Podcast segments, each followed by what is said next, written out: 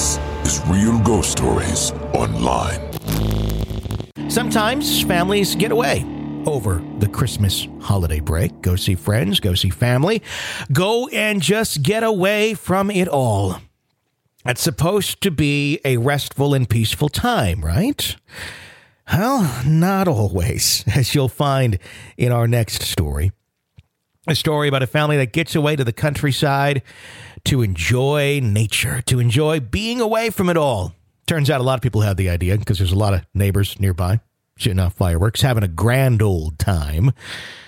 And there also seems to be something else, something in the woods that also wants to be a part of the festivities, or at least create its own version of festivities by scaring the hell out of some teens who are bored over Christmas break. Take a listen.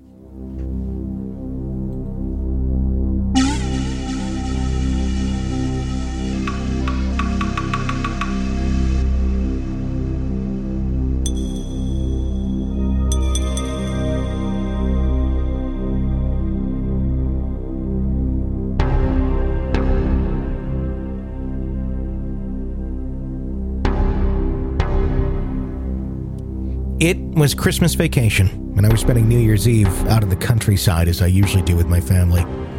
The reason we spend time out in the countryside is that most of my cousins and friends love winter activities in the snow sledding, skating, hiking. It's just something special about the country.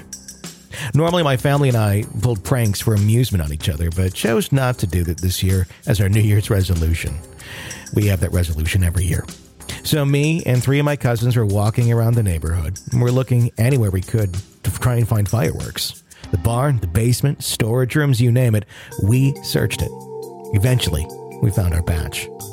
Because people decided to go back into the countryside to spend some time with their families, quite a few neighboring houses were getting into the festivities of blowing shit up in the sky, as I put it. Thus, it was a lot noisier than the previous years. Once we had gone through our fireworks, we were bored. There was not much to do out there. Knowing that the woods were huge and us being poor decision making teens, we decided to head out to the woods and explore them using only our cell phone camera lights. Might I say, not a great idea looking back. It was a cold winter night. The moon was not at its peak, so we had to rely on the dimly lit stars and our cell phones much more than we anticipated. As we began our journey into the woods, we quickly stopped as we were startled.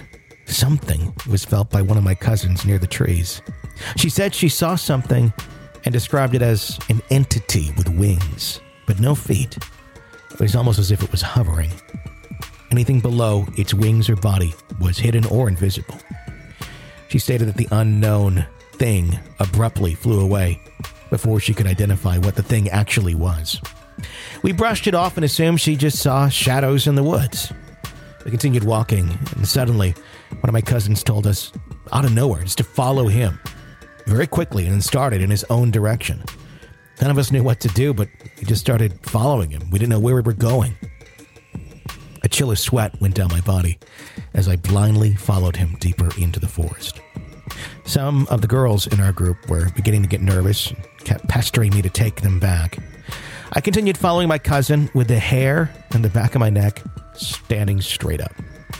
The pestering continued from the girls, and me, as the oldest in the group, I told them I wasn't prepared to leave one of our cousins alone, walking blindly somewhere where he's never been. Which still was a dumb decision, if you ask me.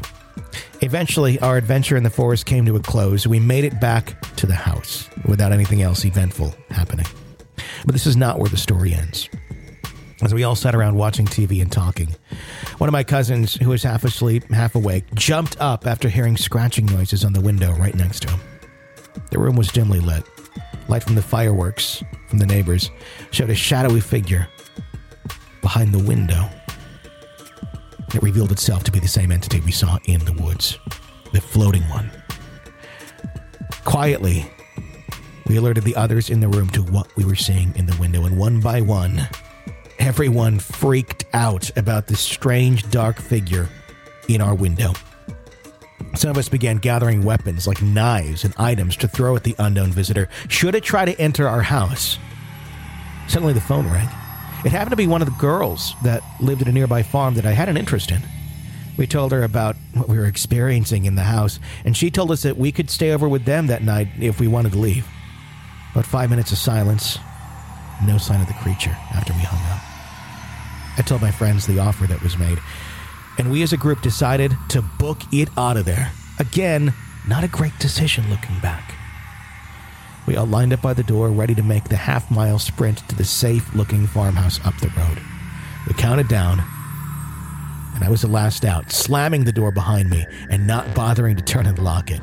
What we thought would be a fast and quiet sprint turned into all of us screaming at the top of our lungs as we realized that this creature that we had seen earlier might be behind us. As we sprinted, we heard unexplainable noises and strong gusts of wind coming towards us, which prevented us from going as fast as we could because of the direction of the wind. My cousin and I regretted the day we set foot in the forest that night. Then we saw that thing. It came at us and swooped over the top of us, landing near the house that we just abandoned. I believe that if we wanted to get to safety, we had to run as fast as we could. We finally arrived at my friend's doorstep, and all of us all but fell over each other as we entered the safety of the brightly lit warm house. You could smell the fire burning in the fireplace and the remnants of a warm dinner that had been baking in the stove. She and her family looked at us as if we were crazy. We decided we shouldn't explain in detail what we had seen or gone through. We figured they wouldn't believe us if we told them anyway, and more importantly, we didn't want them to think we were crazy and throw us out from the safety of their home. Whatever happened that night, we kept to ourselves. We never shared the story with anyone because who believes a few teens they're going to assume we got drunk in the middle of the night anyway, right? I can tell you this we were not under the influence of any substance. These are the events that occurred that fateful Christmas break.